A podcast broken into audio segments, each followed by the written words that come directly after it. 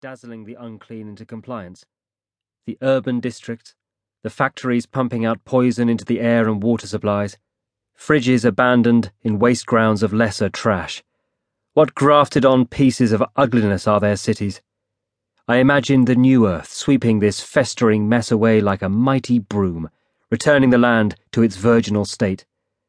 Then the fellowship will create something we deserve, which the survivors will cherish for eternity.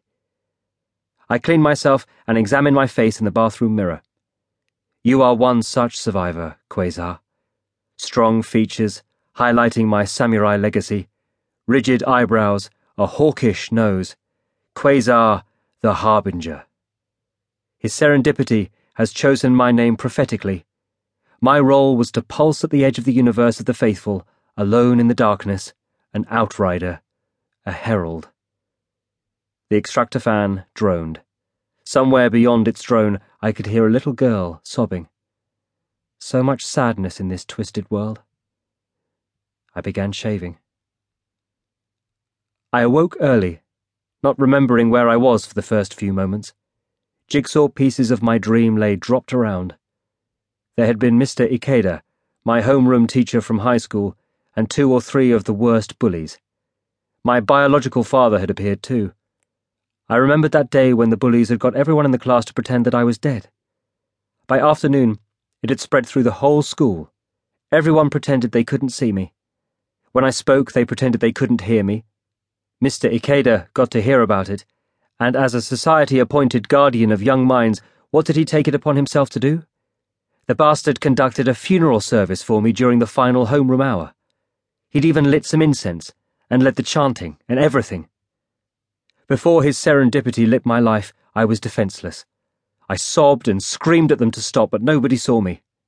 I was dead. After awakening, I found I was tormented with an erection. Too much gamma wave interference. I meditated under my picture of his serendipity until it had subsided. If it's funerals the unclean want, they shall have them aplenty during the white nights, before his serendipity rises to claim his kingdom funerals with no mourners. I walked down the Kokusaidori, the main street of the city, doubling back and weaving off to lose anybody who was trailing me. Unfortunately, my alpha potential is still too weak to achieve invisibility, so I have to shake trailers the old fashioned way. When I was sure nobody was following me, I ducked into a game center and placed a call from a telephone booth. Public call boxes are much less likely to be bugged. Brother, this is Quasar. Please connect me with the Minister of Defense. Certainly, brother. The Minister is expecting you.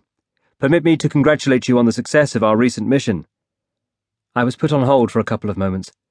The Minister of Defense is a favourite of his serendipities. He graduated from the Imperial University. He was a judge before hearing the call of his serendipity. He is a born leader. Ah, Quasar. Excellent. You are in good health? On his serendipity service, Minister, I always enjoy good health. I have overcome my allergies, and for nine months I haven't suffered from. We are delighted with you. His serendipity is mightily impressed with the depth of your faith. Mightily impressed. He is meditating on your anima now, in his retreat. On yours alone, for fortification and enrichment. Minister, I beg you to convey my deepest thanks. Gladly, you've earned it.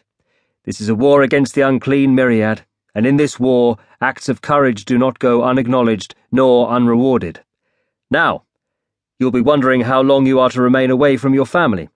The Cabinet believes seven days will suffice. I understand, Minister. I bowed deeply.